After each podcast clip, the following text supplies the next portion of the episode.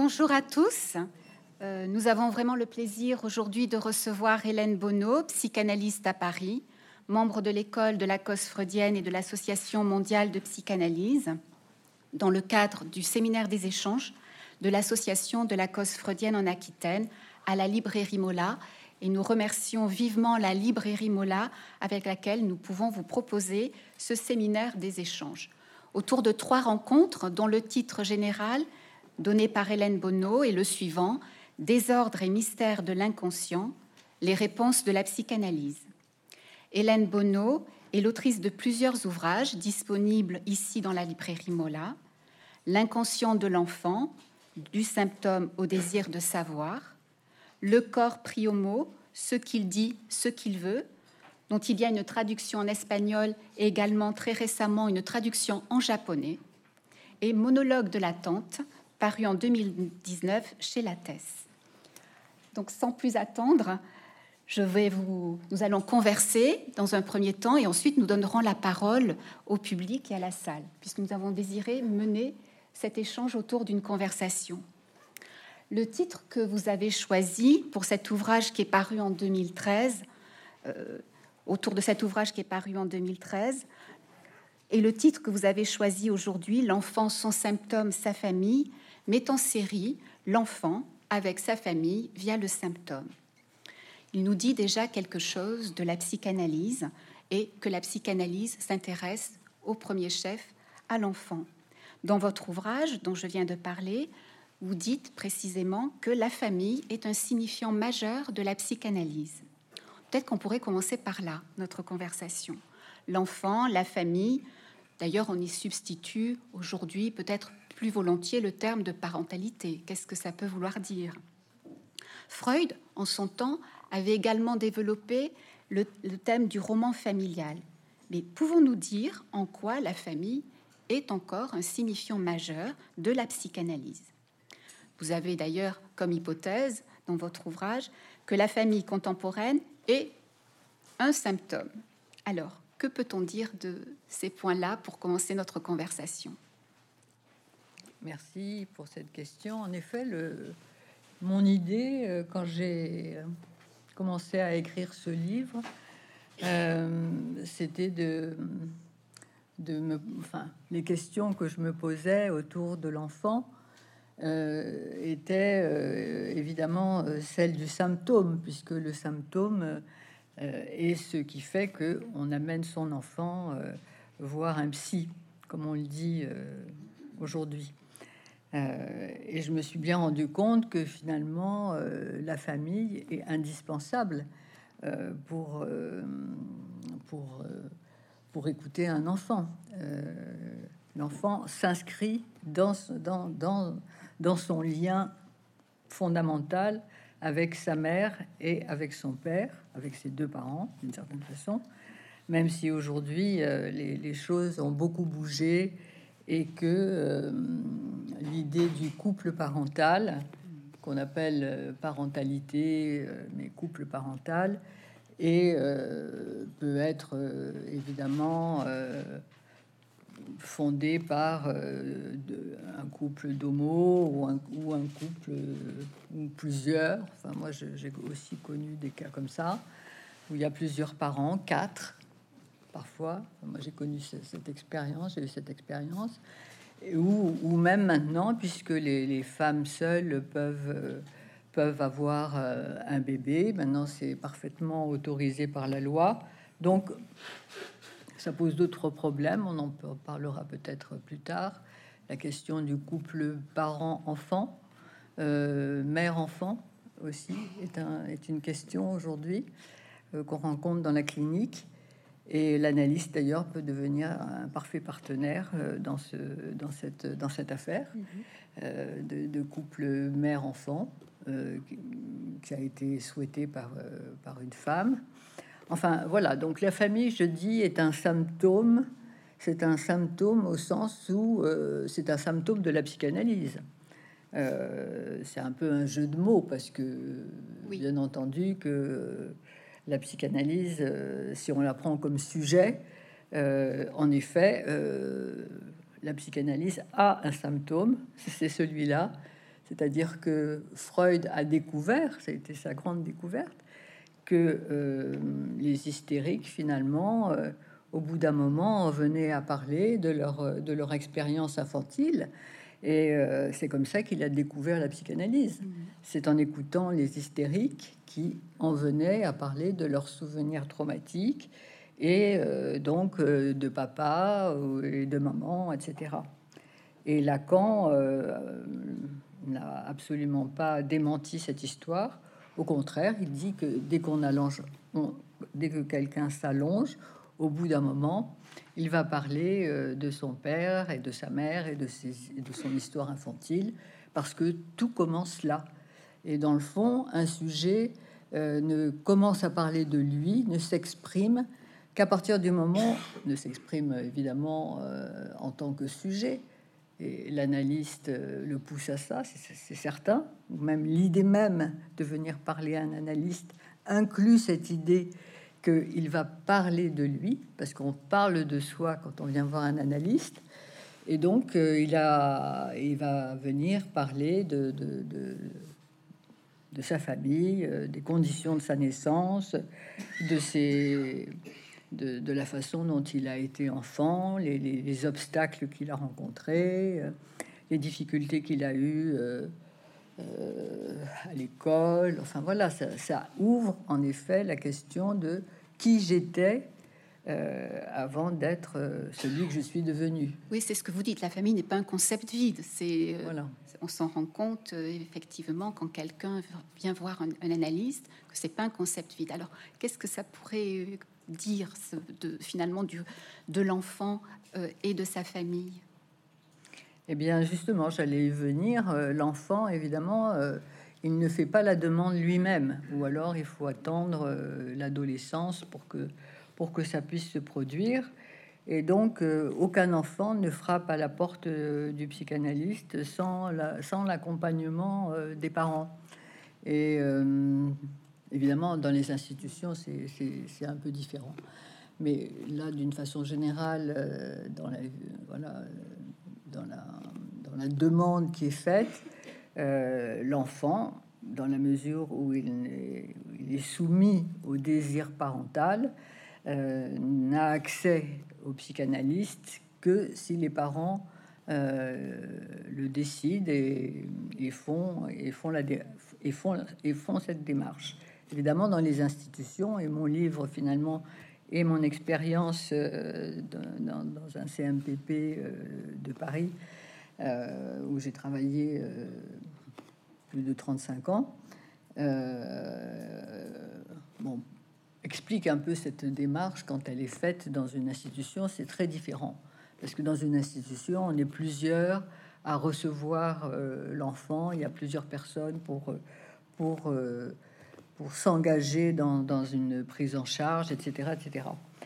Et pour réfléchir aussi d'ailleurs. Tandis que quand on est seul avec euh, une famille qui, qui débarque euh, chez vous en, tant qu'analyste, euh, bien sûr qu'il faut, il faut se préparer à, à entendre à la fois l'enfant et ses parents puisque finalement c'est eux qui vont nouer avec vous un lien suffisamment fort, suffisamment en tous les cas euh, de confiance. J'insiste beaucoup sur ce terme de confiance. Il faut la confiance pour, euh, pour, pour pouvoir s'engager dans un travail, que ce soit pour l'adulte ou pour l'enfant. Et l'enfant, ça passe aussi par la confiance des parents, et donc, euh, voilà, et, recevoir finalement euh, ce que les parents euh, disent de leur enfant. Et ça, c'est extrêmement important de pouvoir entendre ce que les parents vont vous dire l'un après l'autre ou l'un sans l'autre, parce que tout, tout est possible, de leur enfant et que l'enfant soit là pour l'entendre. Parce que peut-être c'est la première fois certains enfants, c'est la première fois qu'ils vont découvrir qu'ils ont une histoire. Et euh, cette découverte qu'on a une histoire, euh, ben c'est, elle est, euh, elle est parfois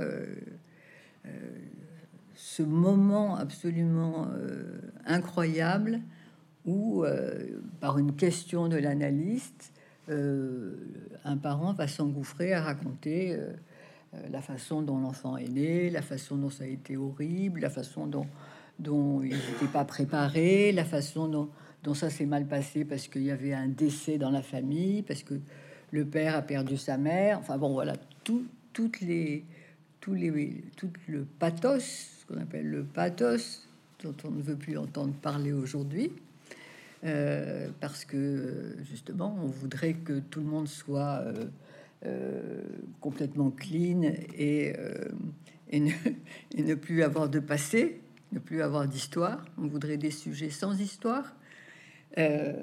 Alors évidemment, là, pour le coup, aujourd'hui justement, c'est extrêmement important de recevoir les parents et d'entendre un peu de quoi ça parle.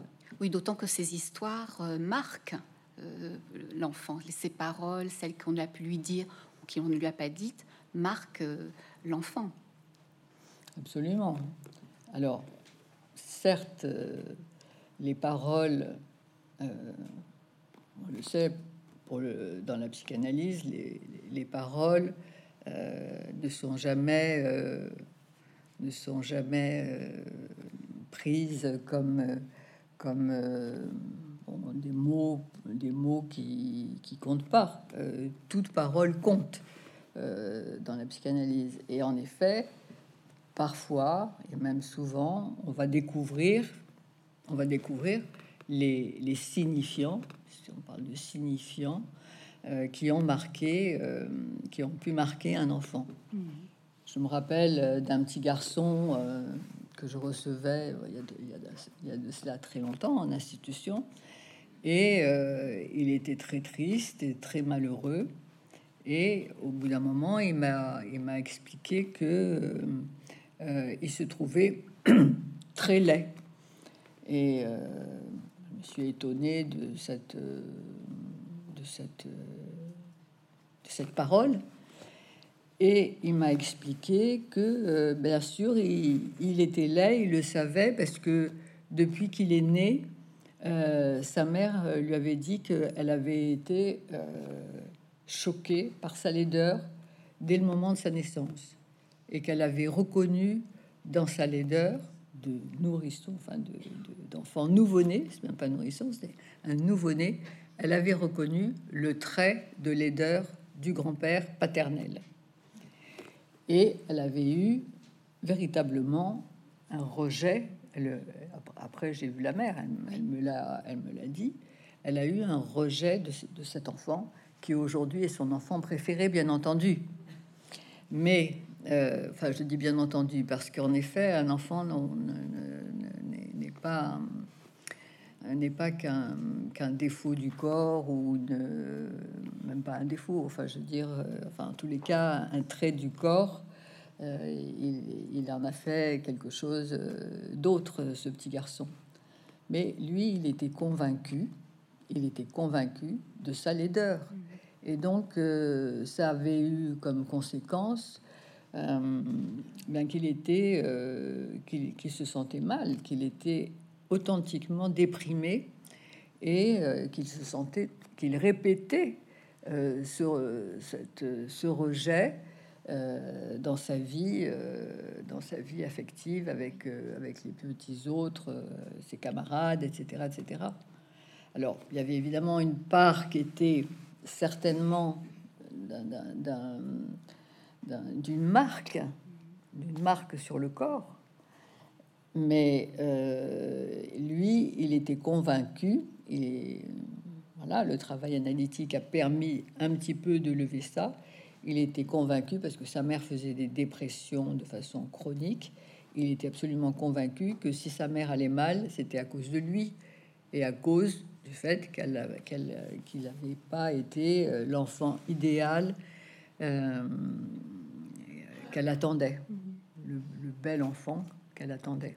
Oui, ce que vous voulez dire que l'enfant est pris dans le désir d'un autre, euh, soit sa mère, sa famille, que c'est à partir de là que son histoire se, se noue pour lui aussi?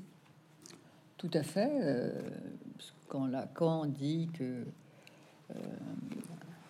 l'enfant est pris dans le désir de l'autre, on le voit là de façon absolument évidente. Euh, mais de toute façon, euh, quelles que soient les circonstances, euh, les circonstances de la vie, le sujet, le sujet, l'enfant et l'adulte, toute sa vie, on est quand même pris dans le désir de l'autre. Et c'est vrai qu'une analyse vous permet au moins de repérer de quoi ça parle, ce désir de l'autre, de quoi il a été fait, de quoi il a été, dans quoi vous vous êtes vous vous êtes pris les pieds, donc quoi, vous, comment comment s'est constitué finalement votre névrose infantile?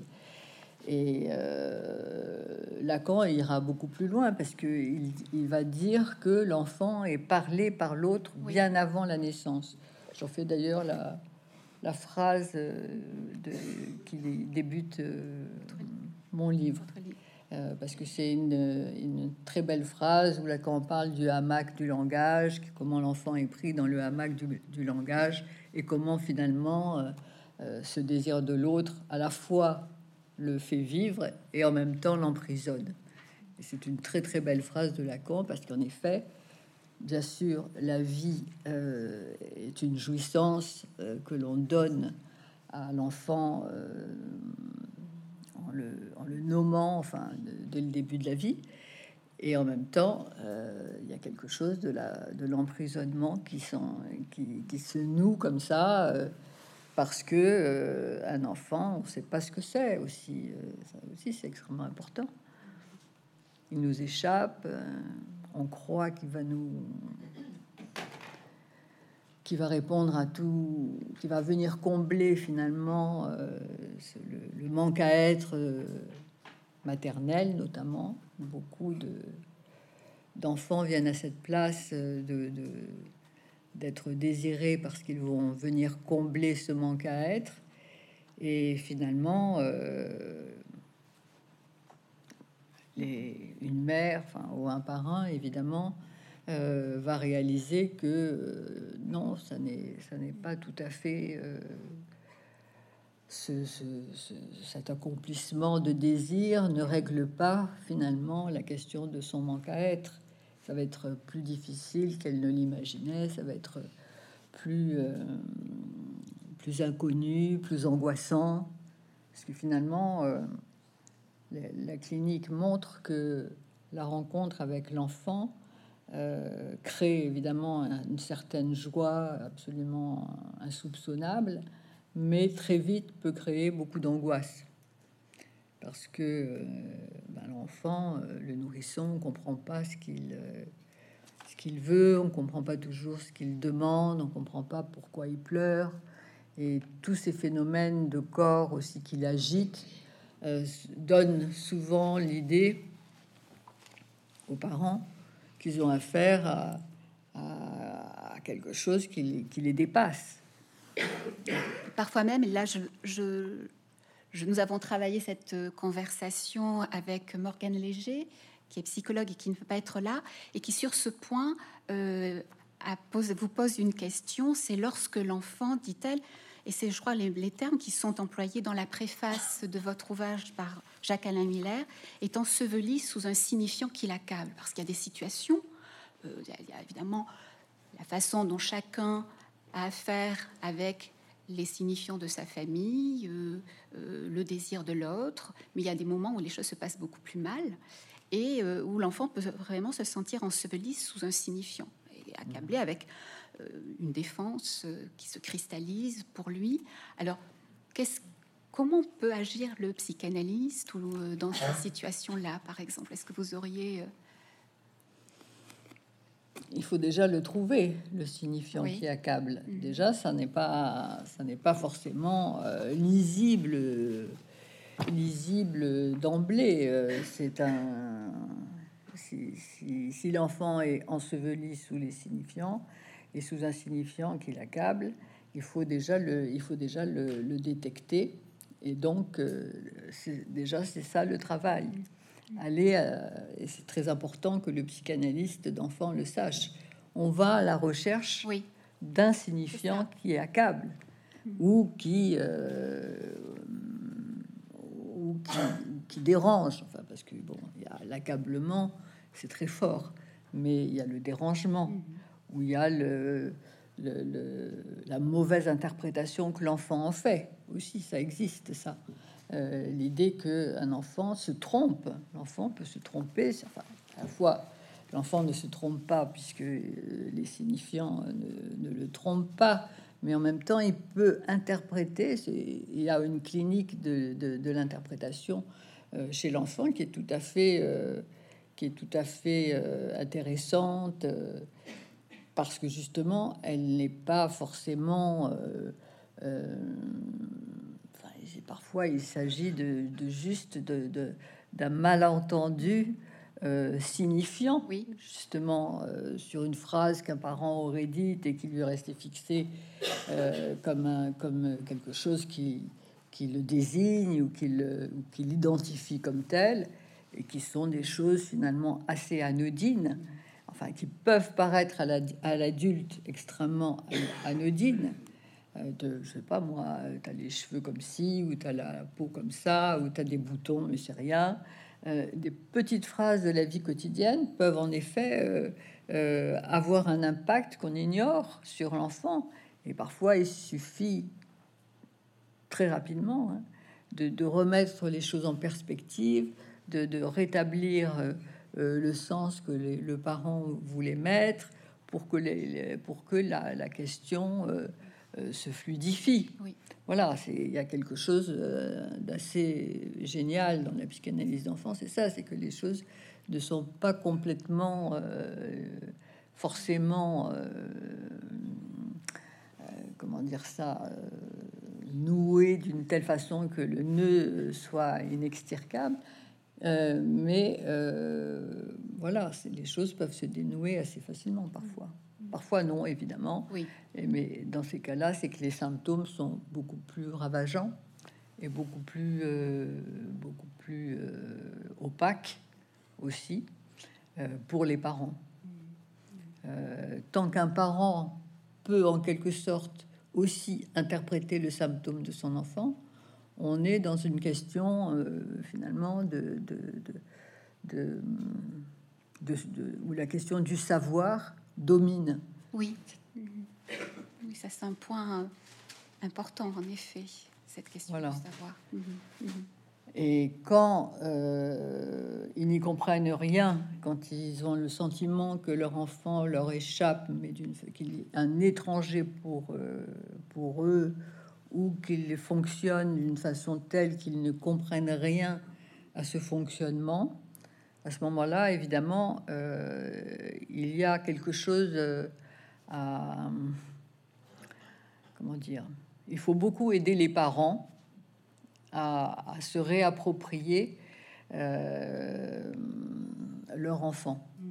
Ça me paraît essentiel et parfois quand, les parents viennent avec un, je sais pas moi, on va dire avec un jeune homme, avec un adolescent, on va dire avec un adolescent euh, qui euh, qu'ils ne comprennent plus ou qu'ils ne supportent plus ou dont la violence les les, etc., qu'ils essayent tout ce qu'ils peuvent et que rien ne marche, etc., qui vous font comme ça un tableau assez, euh, assez terrible de cet enfant-là.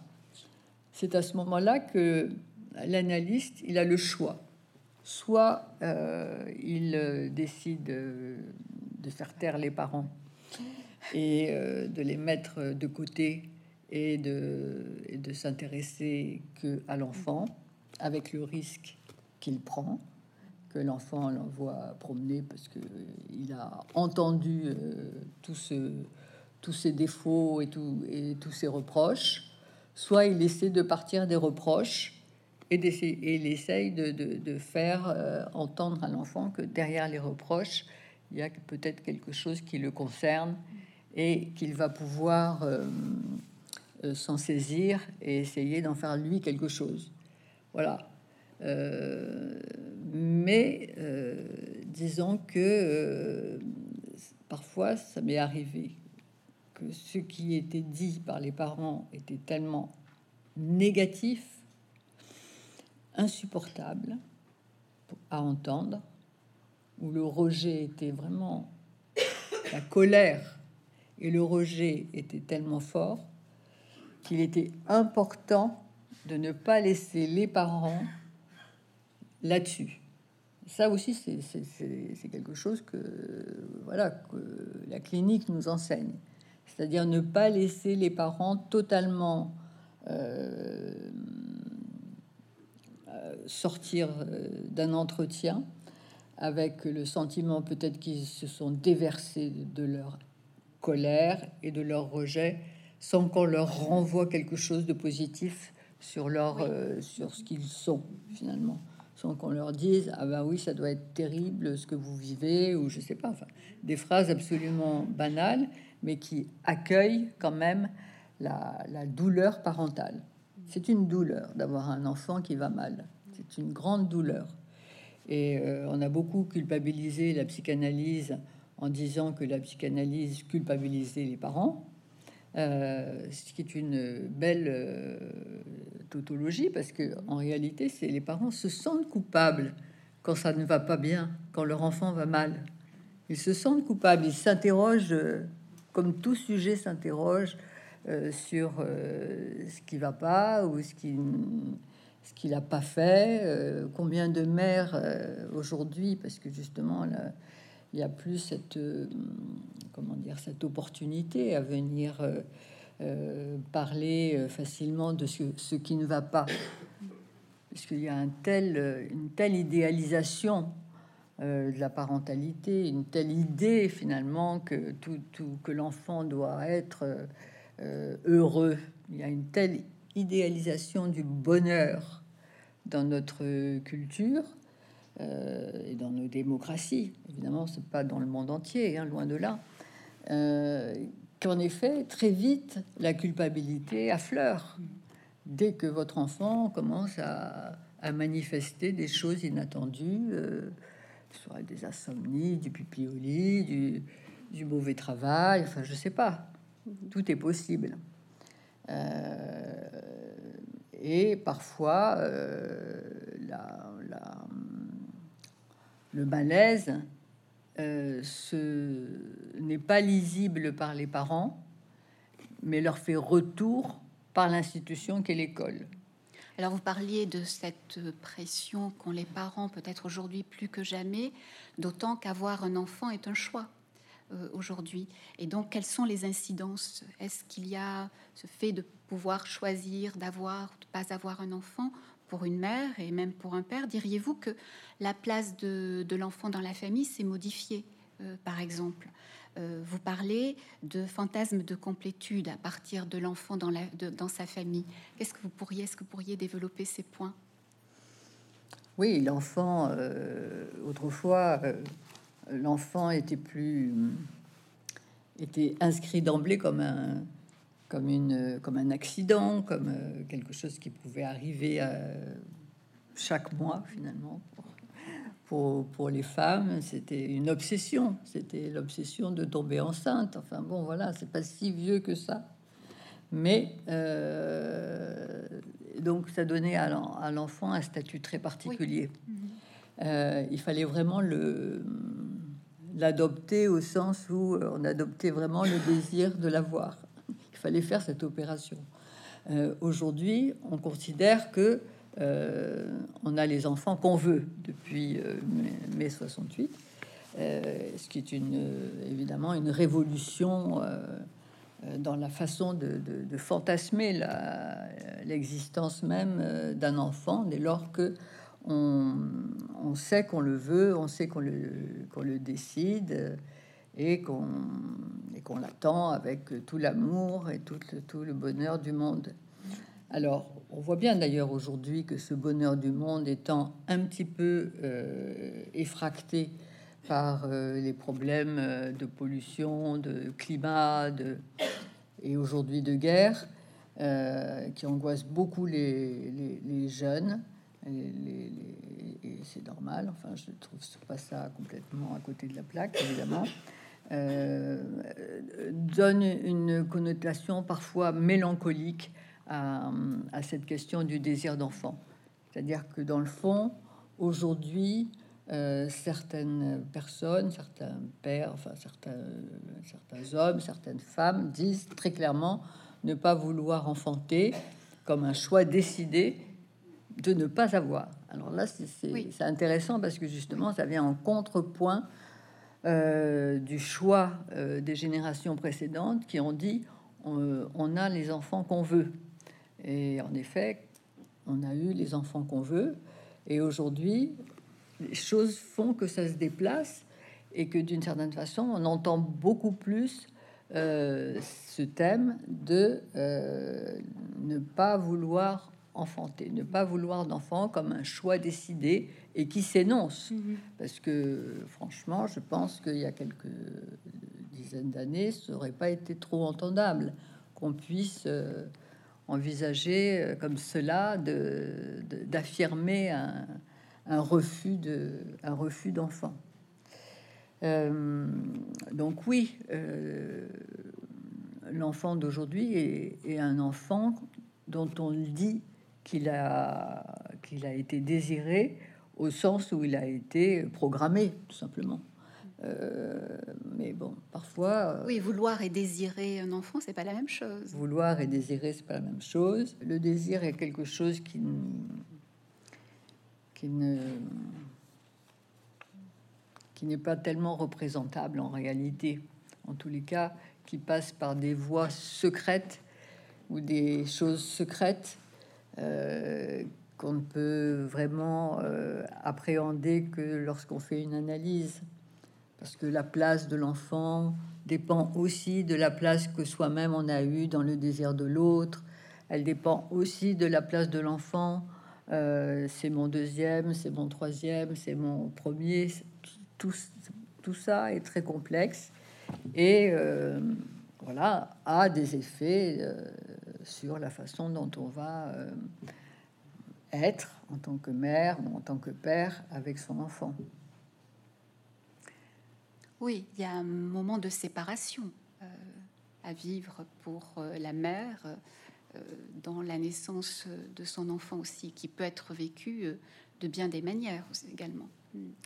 Oui, alors c'est vrai que il y a tout le processus de la grossesse pour s'apprivoiser à, devenir parent, aussi bien pour euh, le futur papa que pour la future maman.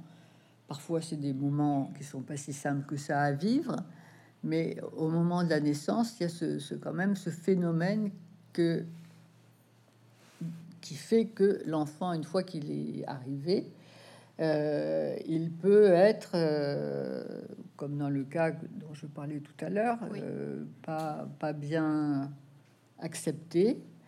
Euh, il, peut, il peut aussi euh, euh, être douloureux psychiquement pour une femme de, ce, d'être, de, ce, de cette opération de séparation que constitue la, la naissance. Hein, d'un seul coup, ben, il était dans mon ventre, c'était un véritable euh, objet euh, qui me qui m'accaparait entièrement. J'étais entièrement prise par ça, et maintenant il est là. Euh, vraiment le sentiment d'avoir accouché d'un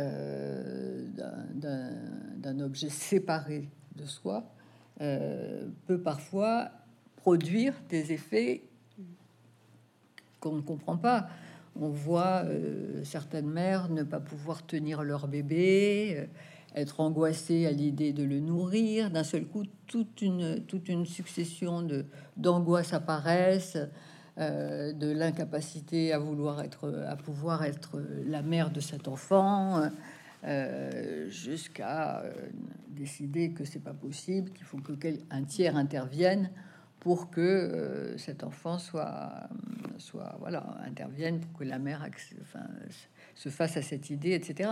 C'est, il y a vraiment une clinique très très intéressante de, de, la naissance et autour de la naissance, et pourquoi c'est pourquoi ça reste quand même, même aujourd'hui, euh, un moment euh, si important dans la vie d'une femme, d'un homme, évidemment, maintenant. Et l'enfant en question, évidemment. Hmm. Alors sur ce point, Morgane Léger soumet également une, question en disant que dans votre ouvrage, vous avez cette phrase L'idéal vient se cogner au réel de ce qu'est un bébé. Et l'enfant désiré, l'enfant par choix, ne vient pas annuler cette dimension. Euh, certainement, bien, c'est bien le contraire. Et vous ajoutez que l'enfant, euh, qui s'avère être pour ses parents parfois un objet de consommation, de jouissance. Alors, il y a de quoi être angoissé, évidemment. Et au fond, euh, l'enfant roi, ce, terme d'enfant roi qui avait été utilisé déjà par Freud, est-il un enfant angoissé, celui qu'on peut rencontrer parfois, cet enfant roi? Hmm.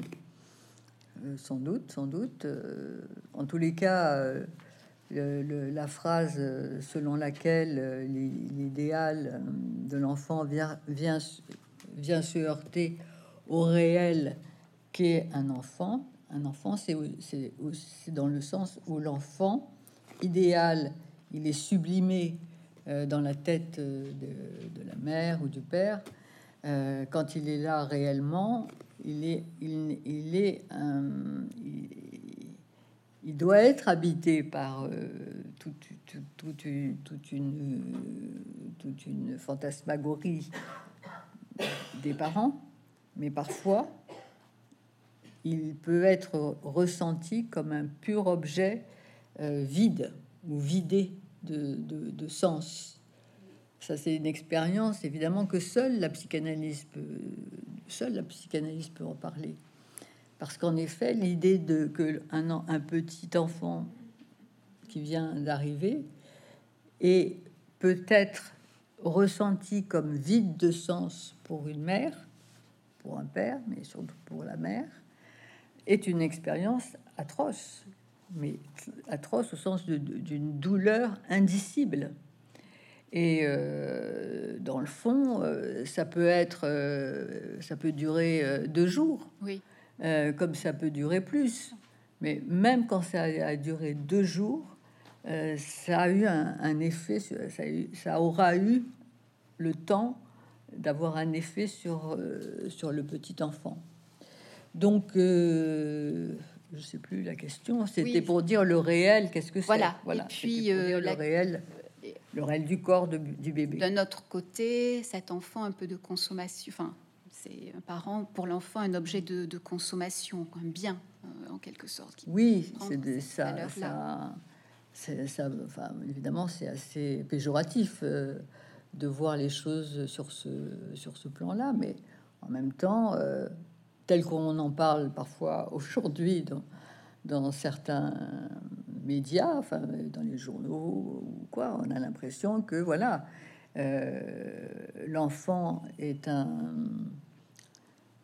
est un bien de consommation dans le sens où on, veut l'avoir, on, on, veut le posséder, on veut en posséder comme on voudrait, euh, je sais pas, euh, un objet précieux, un bijou ou quelque chose qui, qui est fantasmatiquement évidemment cher, chéri euh, et attendu. C'est l'objet de consommation aussi euh, euh, dans le sens où on, va le traiter comme tel. C'est-à-dire que on va vouloir à sa place, je sais pas, qu'il est la dernière, la dernière dernier objet à la mode, le dernier truc euh, euh, dont, on, dont, évidemment toute la publicité se sert pour vous faire savoir que il doit avoir telle ou telle chose pour être bien, bien, bien équipé, etc. Et euh, aujourd'hui aussi, il y a un thème qui revient souvent dans, les, dans la clinique parentale, une clinique parentale, hein, euh, c'est euh, le, le partage de l'enfant. Oui. Voilà. Mhm. Et c'est là qu'on voit le mieux euh, le côté objet. Je dis pas de consommation, mais objet de l'enfant. Quel enfant pour, pour le couple Évidemment, ça apparaît le plus, le plus de façon le plus manifeste quand les parents se séparent, puisque il y a l'idéologie d'aujourd'hui. L'idéologie d'aujourd'hui, c'est le partage de tout. Hmm.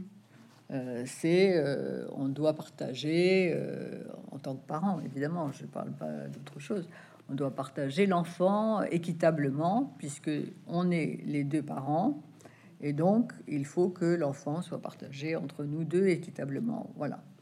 Eh bien ça, ça, ça dit quoi finalement?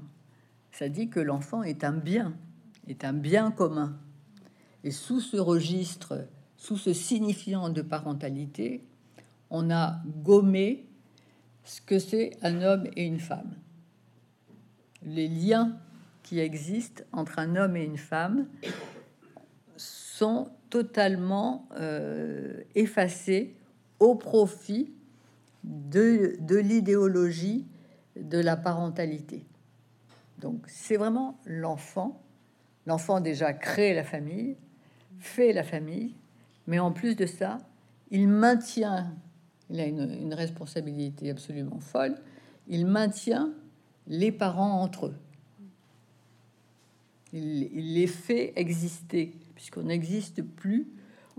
On, existe beaucoup plus comme parents que comme couple, que comme couple conjugal. D'ailleurs, le mot conjugal que Lacan employait, parlait de la famille conjugale, et eh bien maintenant, ce signifiant a disparu on ne parle plus du couple conjugal, on parle du couple parental. C'est pour ça que, à entendre comme ça, ça dit bien qu'en effet, euh, le couple euh, conjugal euh, a disparu au profit du couple parental.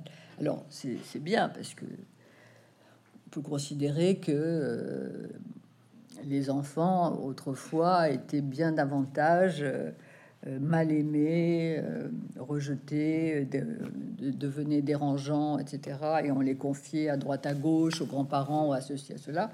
Alors qu'aujourd'hui, on le voit beaucoup moins, ça. Euh, ça, ça existait beaucoup, ça.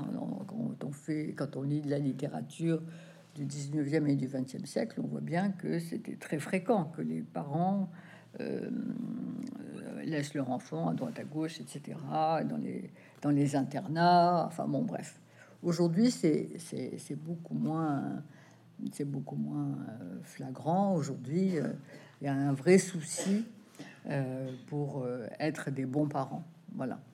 Et donc, cette histoire de, de, partage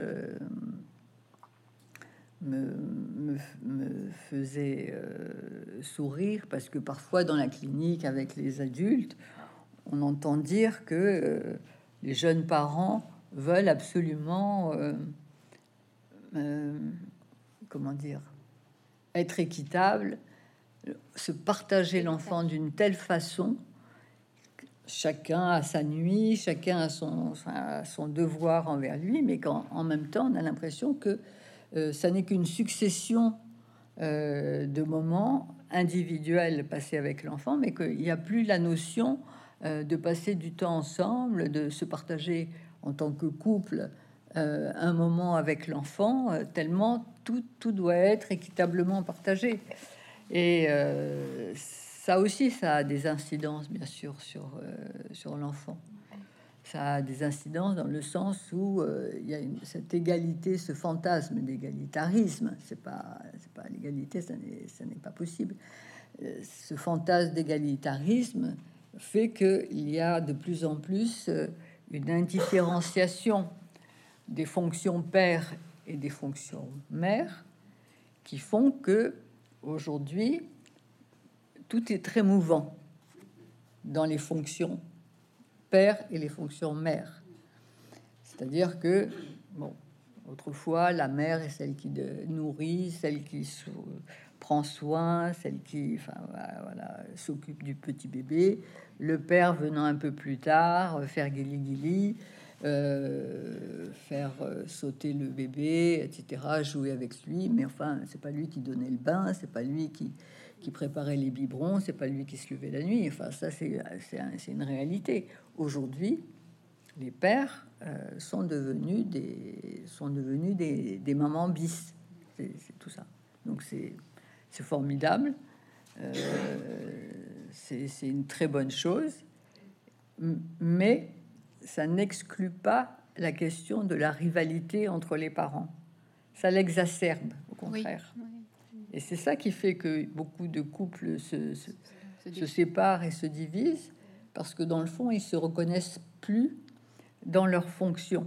Ils n'ont plus, de, ils n'ont plus de repères dans le fonctionnement euh, qu'ils ont inventé, et, mais que la société euh, quand même pousse à, à faire exister. Euh, parce que dans le fond, pour un jeune père d'aujourd'hui, il, faut inventer en effet sa façon d'être père et pas être soumis au vouloir de, sa femme. J'avais envie de vous poser une, question sur, euh, finalement, on a parlé des médias, et c'est vrai que les médias rapportent euh, aujourd'hui euh, tous les dysfonctionnements possibles et inimaginables de la famille, des parents, entre les parents toxiques, défaillants, démissionnaires, enfants agités, violents, hyperactifs, etc. Or, ce qui cloche ou ce qui fait souffrir l'enfant s'apparente aujourd'hui, peut-être plus fortement qu'autrefois, vous nous direz, un trouble à évaluer, un diagnostic à faire et dont il faudrait modifier euh, ce trouble. Or, la psychanalyse aborde très différemment la façon de ce qui peut, troubler un sujet à partir de l'autre scène dont vous avez un petit peu parlé, celle de l'inconscient. Donc, parler de l'enfant, c'est parler de son symptôme, Pourriez-vous nous en dire un peu plus sur ce point et qu'est-ce que c'est qu'un symptôme euh, Le symptôme, c'est un dire.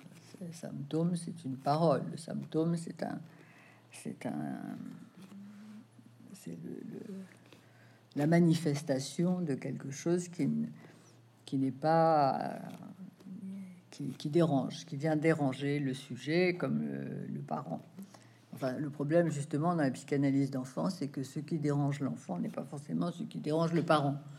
Et que toute la question, c'est justement de, faire, d'aider l'enfant à subjectiver que euh, ben, quand, il est, quand il fait sa crise, comme on dit, par exemple, ben, c'est, c'est, c'est un dérangement euh, pour sa famille, pour ses parents, mais qu'il en est lui aussi responsable. Et donc de lui faire apercevoir qu'est-ce qui est en jeu pour lui euh, dans, ce, dans, cette, dans sa façon de faire des crises ou des caprices, etc. etc. Bon, ça c'est pour parler du symptôme. Mais aujourd'hui, euh, nous avons affaire à, la fin de la clinique, dans la dans le monde dans lequel euh, nous évoluons, euh, le monde scientiste et, qui est repris de plus en plus euh, de façon médiatisée par, par, par, la télé, par les journaux, par tout le monde. c'est l'idée centrale quand même, c'est que l'enfant a un cerveau et que ce cerveau et ce qui déclenche le symptôme. Voilà, un, dysfonctionnement du cerveau crée un symptôme. Donc il n'y a plus du tout l'idée d'une causalité euh, psychique, il n'y a plus du tout l'idée qu'il y a un trauma quelque part, il y a l'idée d'un dysfonctionnement du cerveau. Et euh, évidemment, ça va très loin, parce que certes, ça peut, euh, ça peut, ça peut euh, déculpabiliser les parents dans le sens où j'y suis pour rien, mon enfant dysfonctionne, c'est son cerveau, mais le, parent va se sentir tout aussi responsable du dysfonctionnement du cerveau de son enfant. Enfin, je veux mm. dire, il y a un moment où il faut arrêter avec la culpabilité. Et s'il n'y a pas la culpabilité, c'est pire. Parce que d'une certaine façon, c'est pire parce que si vous avez un enfant qui a des problèmes graves euh, et dont le cerveau dysfonctionnerait, vous, vous avez à ce moment-là le sentiment que vous êtes totalement impuissant face à ça, et vous demandez à la science de réparer l'irréparable, et la réponse va être médicamenteuse, parce que malheureusement, nous n'avons pas accès au cerveau. Euh, les thérapeutiques d'aujourd'hui euh, on, peut faire euh, ce qu'on veut avec les, scanners, les IRM, je sais pas quoi. mais pour, y, pour remédier aux symptômes, la réponse est toujours la même, c'est le médicament. Et le médicament n'a pas toujours son efficacité dans, dans les pathologies qui sont aujourd'hui mises en, mises en jeu, comme ce qu'on appelle les troubles de l'attention, euh, la, on appelle ça la TDAH, TDAH, les, enfin, les troubles de, de tous les 10 possibles. tous les 10. Oui, j'arrive même plus à. La liste il y en a tellement. La liste est très même plus à, les nommer. Bon, alors, c'est terrible, mais euh, on constate quand même euh, les effets négatifs de cette approche. Alors la psychanalyse procède très différemment. Alors la, euh, la psychanalyse n'est pas une magie non plus. Elle n'a pas le pouvoir de, de, bah, qu'à la science, d'une certaine façon, ou que la, la science croit avoir. Euh, la psychanalyse, elle est la seule chose qu'on peut dire, c'est que la psychanalyse, elle est respectueuse du symptôme. Et à partir du moment où vous avez cette éthique d'être respectueuse du symptôme, eh bien, les choses euh, s'ouvrent. Mm. Voilà. C'est-à-dire qu'on donne au moins au sujet, qu'il soit agité ou pas, qu'il soit triste ou pas, que son agitation veuille dire qu'il va, très très mal, parce que justement, euh, il n'est pas connecté à l'autre, ce qu'on appelle une déconnexion du rapport à l'autre, c'est-à-dire que il vit sans le sentiment d'avoir un corps. Ça existe aussi, toutes ces pathologies. Mais vous voyez, quand je dis euh, il a le sentiment, il n'a pas le sentiment d'avoir un corps, ben, je ne dis pas un diagnostic, je dis quelque chose qui parle à chacun. Euh, je, dis des, un symptôme qui, peut s'appréhender. Ça n'est pas le TDAH ou je sais pas quoi, là, où on ne comprend même pas de quoi ça parle. Euh, ça y est, je vais m'exciter. Je vais m'énerver. Mais non, parce que c'est très, très compliqué tout ça, parce que ça a un impact effrayant et en même temps, les gens sont séduits par tout ce qui est neuro, par ce discours neuro, parce qu'il est nouveau, parce que on la, la psychanalyse, c'est vrai, elle est vieille. C'est un peu la vieille dame du, de l'affaire. Mais euh, en même temps, euh, les choses font que euh, un sujet a une histoire, un sujet a un symptôme, des symptômes et parfois des symptômes qui sont euh, extrêmement euh, complexes qu'aucune euh, image du cerveau ne, pourra, ne pourra rendre lisible. La psychanalyse, elle va pas rendre tout lisible, c'est impossible. Et ça, elle le sait. Justement, il y a une partie de, chacun qui est absolument impossible à déchiffrer. À partir du moment où on aborde cette question, on sait que euh, voilà, tout, tout, ne se comprend pas, tout ne peut pas se lire, tout ne peut pas se savoir. Il y a une part impossible à, à décider, c'est le choix du sujet, qui fait lui-même comme il peut. Et les parents font comme ils peuvent, et chacun dans cette affaire fait comme il peut. N'y a pas de volonté d'être mauvais, il n'y a pas de volonté d'un il y, a, des fonctionnements différents. Donc, euh, oui, euh, la psychanalyse, elle, prend au sérieux euh, le, les, faits qui, qui, obligent en effet à, entendre là où ça, là où ça, où ça, ça dérape, où ça ça, elle, va essayer de retrouver, de rechercher à quel moment, quel, quel a été l'événement déclencheur euh, du malaise ou du trouble ou du, délire. Les enfants aussi délirent, ce qui est absolument méconnu par, euh, par la, psychiatrie d'aujourd'hui. Les enfants ont des voix, ils entendent des choses qui leur disent de, faire ceci ou cela, ou d'aller faire ceci ou cela. Les enfants ont des, euh, ont des grandes euh, angoisses. Ça aussi, c'est totalement méconnu par la psychiatrie d'aujourd'hui. L'angoisse d'un enfant, mais elle, est, elle, elle est terrible. Elle peut être absolument euh, invalidante. Donc la peur de l'autre, tout ça, même, quand on dit qu'il est timide et qu'il est ceci, cela, mais non, c'est parfois la timidité cache bien quelque chose de, bien plus difficile. Voilà, donc euh, oui, c'est évidemment c'est compliqué. J'avais également une question sur un terme qui m'a interpellé dans votre, euh, dans votre, à la fin de, votre livre, vous parlez de l'autre vital.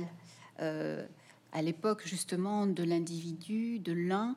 Euh, l'enfant est un individu comme les autres, sans doute, qui peut se trouver seul. Euh, et euh, or, on a vu que le symptôme était un appel à l'autre. Donc, qu'est-ce que cela change dans l'accueil de l'enfant et de sa famille aujourd'hui? Oui, dans la, dans la, mesure où, en effet, on est, on est dans une époque où le où l'individu, la notion d'individu de un, de un tout seul, comme le dit Jacques Alain Miller, est extrêmement, euh, extrêmement forte. On le voit d'ailleurs dans le fait que, euh, justement, pour se faire exister, on a besoin de, se, de, de, se nommer, euh, de s'autonomer, d'essayer de se trouver des, nominations qui conviennent à l'autre de l'époque. Euh, je suis trans, je suis, euh, je suis pas né dans le bon corps, etc. tous ces événements qui sont nouveaux. Dans la mesure où ils sont, ils sont, ils sont pas nouveaux au sens de la clinique, ils existaient déjà avant, mais ils sont nouveaux dans le sens de la de, l'apparition de, de, plus en plus euh, d'adolescents qui en font la qui en, qui en, qui en font la, la démonstration, qui, qui, le revendiquent, etc. et qui et qui cherchent surtout à euh, se retrouver dans un dans, sous un signifiant maître, euh, comme nous disons, un signifiant maître, c'est le mot, par exemple, trans, est un signifiant maître, au sens où dire je suis trans, ça vous donne beaucoup d'être aujourd'hui.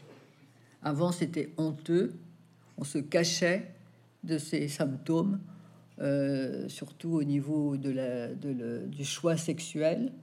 Euh, les, homosexuels euh, se cachaient. la sexualité elle-même était cachée déjà. Elle, a beaucoup changé parce qu'elle s'est ouverte et on a parlé des choses sexuelles de façon beaucoup plus ouverte, beaucoup plus acceptée, etc., etc. Mais euh, et donc il y a eu une évolution vers euh, vers euh, la, possibilité de, dire ce qu'on est. Voilà, dire ce qu'on est, c'est-à-dire c'est dire son orientation sexuelle, c'est l'afficher. Et maintenant nous en sommes en en fait à, un nouveau phénomène qui est celui des identités. Mhm.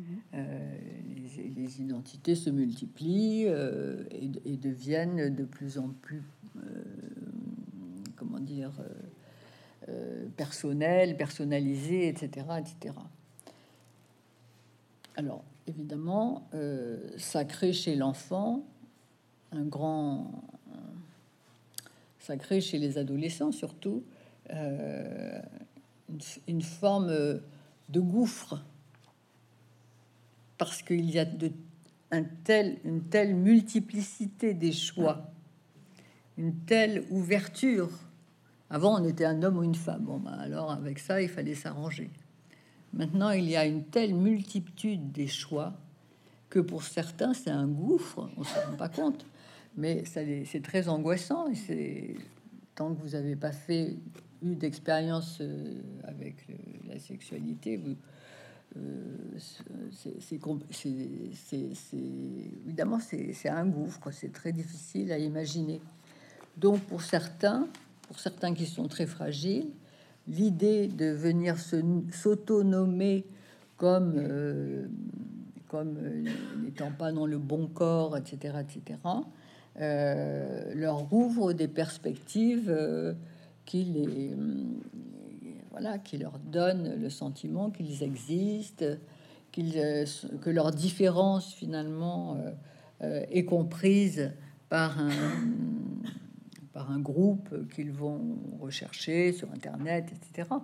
Et où il y a tout un discours qui leur, qui leur donne la marche à suivre. Voilà, à partir du moment où tu ne te sens pas bien dans ton corps, peut-être que tu es, euh, tu n'es pas dans le bon corps que qu'il te faudrait, etc., etc. Et ça pousse aussi à des idéologies, euh, enfin, qui sont, euh, enfin, qui sont abyssales, hein, parce qu'aujourd'hui, on a parfois des, des jeunes parents qui préfèrent ne pas nommer leur enfant en se disant que euh, il choisira le sexe qu'il veut quand il aura 4 euh, ans ou 5 ans. Euh, donc on leur, ou alors on leur donne des, des, des prénoms bisexués qui font qu'en effet s'ouvre à eux l'idée que eh bien il choisira comme si il y avait il y a un choix forcé dans la, la façon dont chacun. Euh, il y a un choix forcé du fait de l'anatomie, on n'en sort pas. Et on a beau vouloir le nier, euh, l'anatomie, le corps anatomique a un impact sur le psychisme. Et ça, c'est quelque chose qu'il faudrait euh, reformuler d'une façon que ça puisse être entendable. Parce qu'aujourd'hui, ça n'est plus entendable. Mmh. C'est ça. J'avais une dernière question à vous poser avant de laisser peut-être la salle à son tour poser la question, puisqu'on avait le désir que ce soit une conversation aussi avec euh, le public qu'il y a là aujourd'hui, euh, de Morgane Léger, qui euh, avait comme question la question de l'inhibition de, de l'enfant. Parfois, dit-elle, au fil de certaines séances, les enfants peuvent déplier ce qui est en souffrance pour eux à travers euh, le récit euh, de jeux, de rêves ou à travers les dessins. Et puis, il y a des enfants ou des adolescents pris dans une inhibition, avec lesquels la marge de manœuvre dans la clinique et le travail, euh, dans le travail est plus réduite.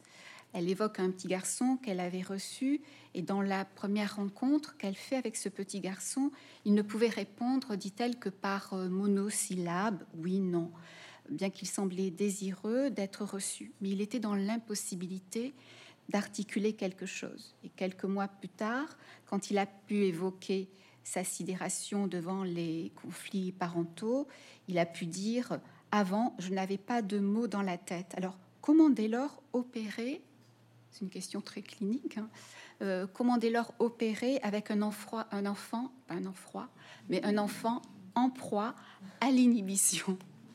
Est-ce que c'est une question euh, difficile C'est une question très importante parce qu'on a affaire à certainement, on parle beaucoup plus euh, des enfants agités, mais on a aussi affaire à, des enfants inhibés. Mm-hmm. Simplement, euh, l'inhibition, personne s'y intéresse parce que finalement, on, sait tous à peu près ce que c'est.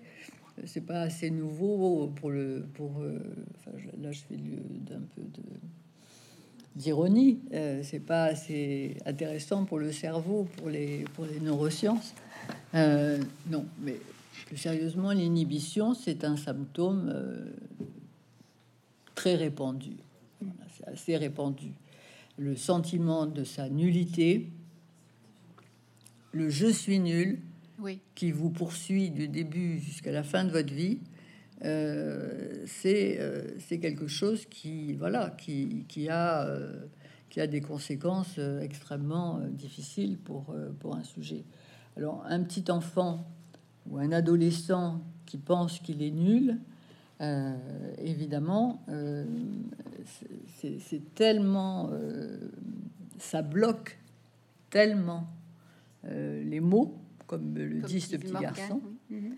Euh, ça bloque tellement l'association, euh, la, capacité euh, imaginaire de l'enfant, la, capacité à se représenter des scénarios, etc., d'avoir une, une vie psychique euh, qu'on peut se raconter, etc., que, euh, en effet, ça, a un impact sur les apprentissages. C'est-à-dire que, à la place de ces mots qui circulent en nous, en chacun, et dans l'enfant aussi, il y a des mots qui circulent dans sa tête, euh, il y a une, une forme d'interdit de pensée. Et cet interdit de pensée euh, finit par épuiser quelque chose de, de, de, de la libido. C'est-à-dire, c'est le désir qui est touché. Ce n'est pas seulement le fait que pour l'enfant, euh, le, le, le, savoir lui, lui est interdit ou difficile d'accès, ou qui se l'interdit, parce qu'il y a aussi cette version-là de l'inhibition. L'enfant peut s'interdire d'apprendre parce que euh, face à l'apprentissage, face, face au savoir, eh ben, il s'en fiche tout simplement. Lui, il préfère jouer aux petites euh, voitures ou je sais pas quoi. Il n'a pas envie de grandir, il n'a pas envie d'investir euh, le savoir parce que ça lui fait peur. Et donc, dans une thérapie, oui, il s'agit de, de il s'agit de ne pas se laisser. Euh, c'est très difficile la psychanalyse avec les enfants, et, parce qu'ils ont une force d'inertie parfois, euh, voilà, qui vaut bien l'agitation. Ils ont une force d'inertie qui peut vous entraîner vous-même dans cette, euh, espèce de, sentiment bah, qu'on peut rien faire que le pauvre, euh, il est malheureux, mais enfin voilà, euh, il n'y a pas, on, on voit pas d'où ça vient. Et voilà, moi mon idée, c'est que il faut parler n'importe comment, n'importe quoi, jouer, parler, vivre, profiter, aller dans, même euh, aller se balader. Euh, mais euh, voilà, il faut, il faut renouer avec une parole qui lui parle. Mm. C'est ça qui est difficile, c'est une parole qui lui parle. Et, mais bon, il faut trouver. C'est notre travail de trouver qu'est-ce qui va lui parler. Merci beaucoup Hélène Bonneau pour euh, cette